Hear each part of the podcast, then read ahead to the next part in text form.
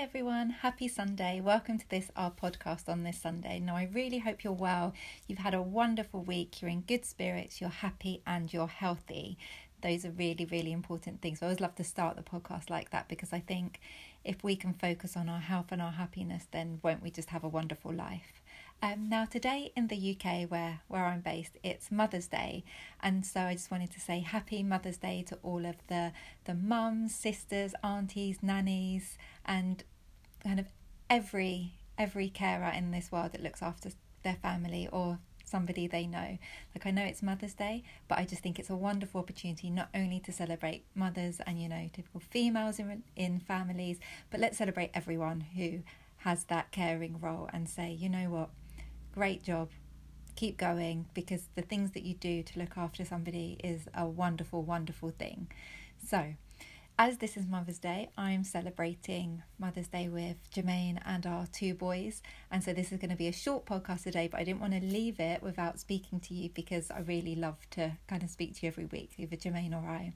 So, but what I did want to talk to you about today, because Mother's Day kind of got me thinking about um, something that I think is, is quite important to me, and you can decide for yourself whether it's important to you and what you feel about it, is actually how important it is to me to understand my why. And you may think, oh, you know, what do you mean by that? What do you mean your why? But if you've got something in your life that is the reason why you are working so hard on something, then doesn't it become a lot easier to do that thing? If you're working hard on something, but you don't actually know why, I, I think a lot about this sometimes with children in school. Um, if they're doing something that they don't actually want to do, they don't know why they're doing it, they don't put the effort in. But actually, when they've got something, you know, that they love, that they're creative about, or that they're working towards kind of that special project or something like that, then you just see this wonderful creativity and happiness and work ethic and this kind of like energy that comes from children when they're doing that. And I think the same is goes for us as well.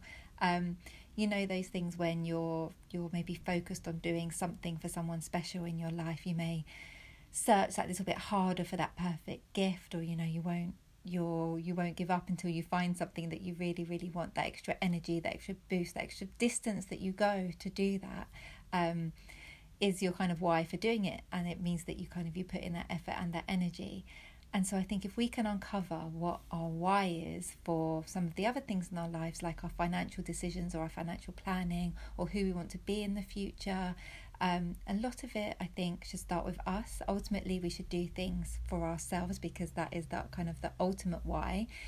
Um, in my view, you obviously can have your own your own whys. I'm just sharing what I'm thinking in the hope that it may help you.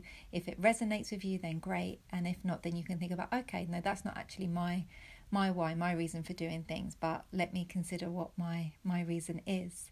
Um, so yes, yeah, so I think if we can kind of get to the crux of that, of what our what's our why, what's our why are we doing the things that we do? Why do we put in the effort? You know, to budget, to plan, to make good financial decisions, to learn, to keep growing. What? Why are we doing it? If we can understand that why, then that can be your focus, your motivation. You know, when times are a bit tougher. I always think to myself, particularly around kind of personal finances, when when I want to kind of splash out on that thing, or I do kind of like don't want to spend the time trying to think about you know what the best decision is for for a particular thing, then if I think about why I'm doing something, then I'm more likely to put that effort in. So I think it can really help us um, in our decision making. It can also, you know, isn't it wonderful when you know what you're working towards? or you've got this big this big reason for doing something and i think if you can decide and um, focus on what your ultimate why is then really it can help you a lot not only in terms of what you're working towards but actually in gratitude you know because we can be if we've got that ultimate why we can be so grateful for what that is because usually it's something that's going to mean something to us. I have never really heard of anybody says that you know they want to make good financial decisions just because they want to be rich. Money usually isn't the ultimate thing that people want. Money is a means to do something that people want and whether that is you know spend more time with their family or you know do charity work or be able to provide something for somebody else, whether that's your family or your friends, an elderly relative, or like charity work. If you kind of keep breaking it down into, you know, ultimately what is it? I think we realise that you know it's not it's not money; it's the thing that you can do with that money.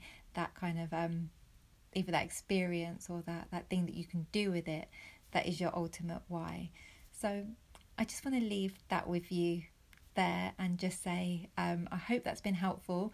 The purpose of me talking about this was not to tell you what your why should be or anything like that, but it's really like just consider actually whether you know what your why is, and if you don't, then how could it help you to know what that is, and um, what are the benefits to you of trying to understand what that why is in terms of the decisions that you make and ultimately your outcomes.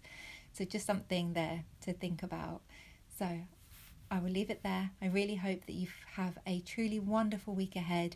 You stay happy, you stay healthy, and I really look forward to seeing you again very, very soon. Now, you take care of yourselves.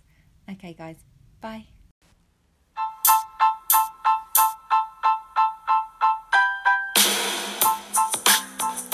Thank you for listening. We really hope you enjoyed that episode. We'd love to hear from you, especially any feedback that you have. So please do get in touch. The easiest way is on LinkedIn, Instagram, Facebook, or on Twitter. And guys, the, the ideas that we cover in this podcast um, are, are, based on fundamentals that we've been spending time on and covering a book called Avoiding Broke, uh, which is available on Amazon. And crucially for us, we are continuously learning. Um, so please, as Leanne says, do send your feedback in. Uh, share with us any ideas that you have, any comments, questions, and we would love for you to be part of this great journey that we're on um, to improve our financial education and improve our financial life.